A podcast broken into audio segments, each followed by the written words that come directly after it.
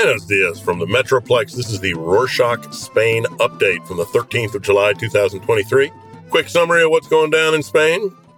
The long awaited face to face debate between the People's Party or Partido Popular head Alberto Núñez Feijóo and Spanish Socialist Workers Party or PSOE leader Pedro Sanchez finally happened on Monday the 10th. Over 5 million people watched the live debate. However, whether this debate was successful depends on who you listen to. The outlook of the Partido Popular candidate for the Community of Madrid, Isabel Diaz Ayuso, was overwhelmingly positive. For Feijóo, she said that he's what the country needs to repeal Sanchezismo, quoting the right leaning party's slogan against Sanchez's socialist government. Others have said that some of Feijóo's comments during the live debate were factually incorrect, like his claim that the National Court closed the investigation into the Pegasus case because of Sanchez's lack of collaboration. According to the media company Newtral, this is false, and the case has been put on hold because of a lack of dialogue with Israel, the country of origin of the Pegasus software. Others are also concerned that Feijóo is becoming more ultra right wing with his Vox Party PACs. Both Sanchez and Feijóo were jokingly accused of arriving at the studios seasoned by media professionals ahead of the debate, looking like schoolboys before a scary exam, ready to battle it out whatever it was, the format allowed them to yell at each other and interrupt each other a fair amount, and they didn't cut mics, so it was a bit of a yell fest.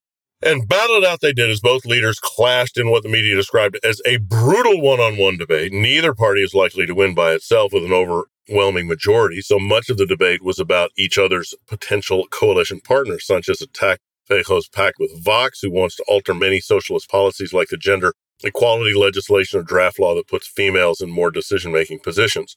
On the other hand, Feijóo continued to criticize Sanchez for leading a coalition government with far left Podemos, who has been in the news for many things, including the Yes, It's Yes law blunder. He also condemned Sanchez for relying on parliamentary support from Catalan and Basque separatist parties, Basque EH Bildu, particularly for its past association with ETA, a disbanded Basque terrorist group.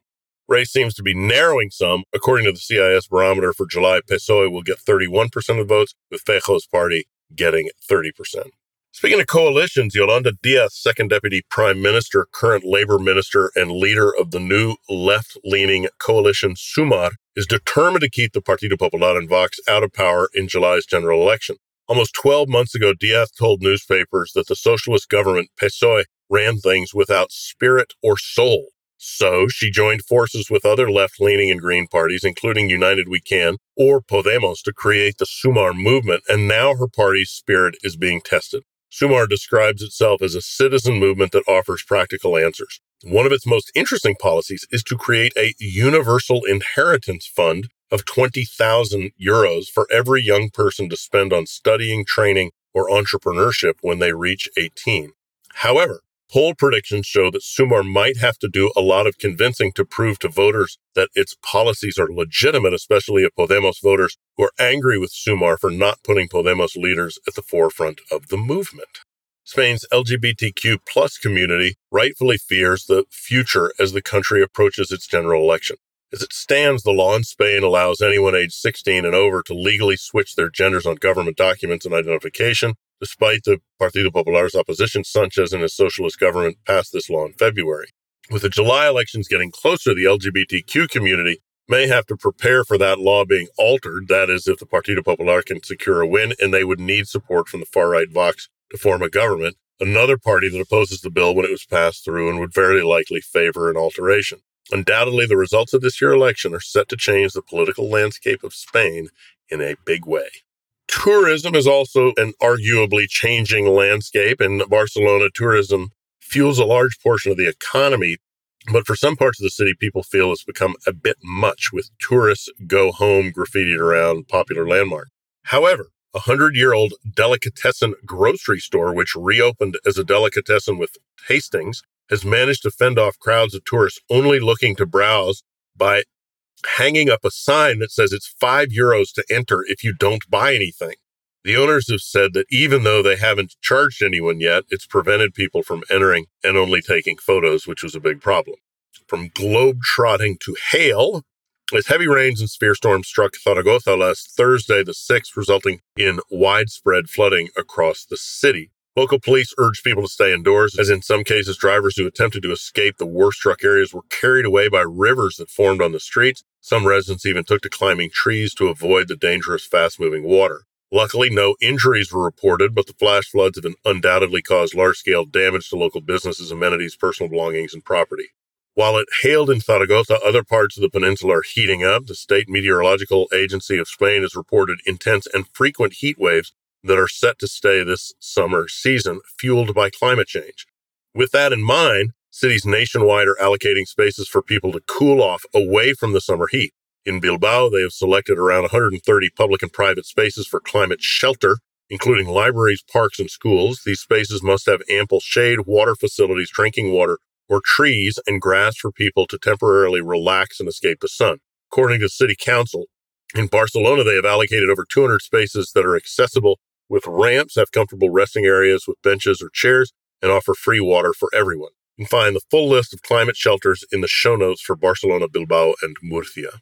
Moving on, another year, another San Fermin bull celebration in Pamplona, and the 2023 edition resulted in more injuries. In Pamplona, northern Spain, the annual week long festival celebrates San Fermin, the area's patron saint, from the 6th to the 14th of July. During the festival, thousands of revelers flock to the streets. Their fireworks, festivities end with a popular song, Poor Me by Agustin Lara, or Pobre de Mi. The most infamous event, however, is the running of the bulls, a high speed event where a herd of bulls is set loose on the street to chase fearless or befuddled adventurers, affectionately named mozos. High energy and not for the faint hearted. Every year there are injuries. This year was no different. Three days into the festival on Monday, the 10th, eight people were taken to the hospital.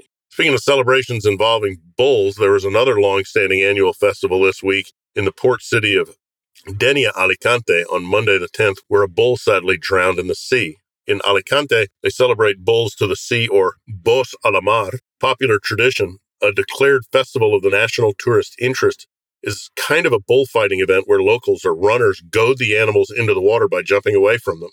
First runner to get a bull into the water is the winner. It's a hugely popular celebration along the Mediterranean coast, like in Tarragona and L'Ampolla, where the festival is called Correbous. For obvious reasons, animal rights activists in Alicante have long been campaigning against this tradition.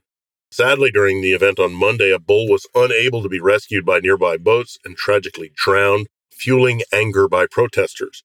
The remainder of the event was quickly canceled. Moving on, last week, mandatory mask use was lifted in hospitals, care centers, and pharmacies, but another rule has remained in some regions. A smoking ban on restaurant and bar terraces was enforced in many regions during the height of COVID. Still, regions like Valencia have decided to keep the rule in place despite backlash from people wanting to light up. Restaurant staff and owners say it's becoming difficult to deal with some smokers as they can be aggressive and uncooperative.